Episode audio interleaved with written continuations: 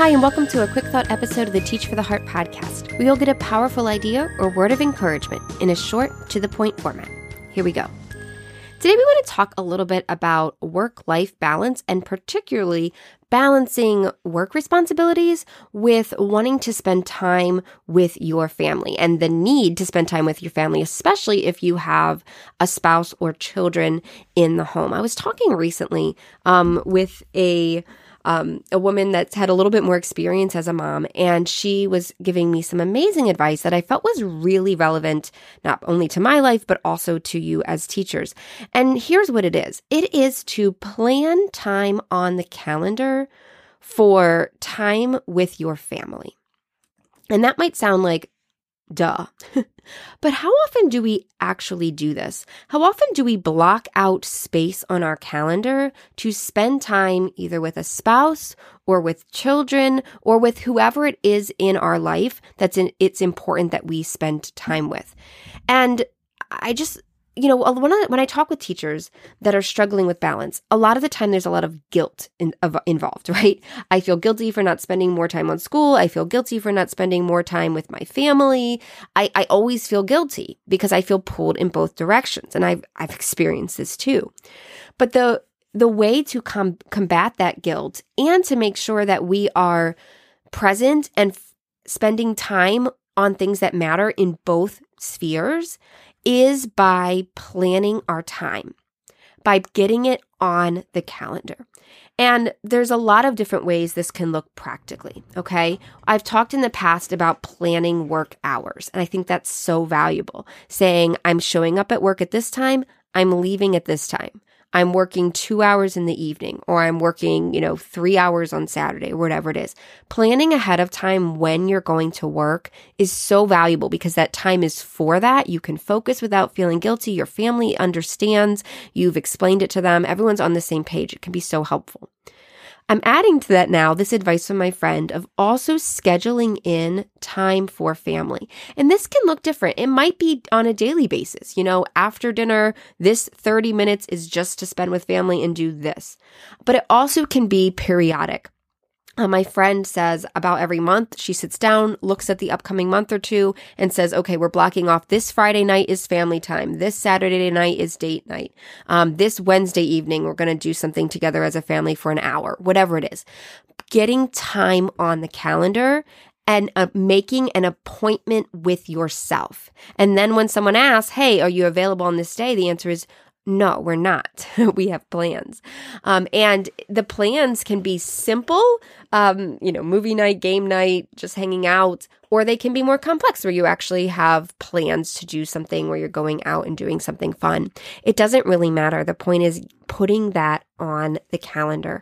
Another great thing to put on the calendar if you have children is one on one time with them that can especially as teens you know children grow up into teens um, having one-on-one time with kids can be great too Remember, this can be planned one off. Um, you know, just kind of like, okay, I'm just looking at my calendar for the month and I'm going to do this, this day, that, that day, as we talked about already. Or you can make regular schedules, regular patterns. That makes it a lot easier to make a habit. So, for example, you might say, you know, Thursdays are my day to work late. I stay after school an extra hour or two and get caught up on, you know, whatever I need to get caught up on or and or you know tuesday nights um, i take out a kid by themselves for ice cream or a snack. Um, it's a different kid every week. I rotate through my kids and take them out um, for something for one-on-one time or me and my spouse we rotate through and take them out you know on tuesday nights. Putting patterns like that into our schedule is maybe even more powerful than the one-offs because it becomes habitual and you don't have to you don't have to think about it. You just know that that's flows as part of your life. The bottom line, what I'm encouraging you to do though, is just to take a few minutes, even right now, as you're listening, after you finish this, just pause and think for a little bit about what is, what are some things in your life that you want to have time for, that you want to prioritize, and then just start scheduling them because scheduling the time it sounds like it wouldn't really matter, but it does so much. It helps ensure it happens. It takes away the guilt. It helps you be present in that moment. One of the things I, I, that I found helpful with this with my family was a lot of times we're together in the evening as a family, but I feel like, well, I guess I should be cleaning the house or maybe I should grab my computer and work a little bit or, you know, there's so many distracting things. But when I say, no, this hour is to spend together as a family, um, then I'm thinking, I'm not thinking, oh, what should I be doing? I'm thinking, oh, all right, what can we do? Let's get out some games. Let's do this. Like this time is blocked off for this purpose. And so when we feel pulled in multiple different directions, when we're always feeling guilty, not sure we're finding balance, being intentional with planning how we're spending our time can be so, so helpful. So if you've never tried it, I encourage you to try it as an experiment for a few weeks and see what you think.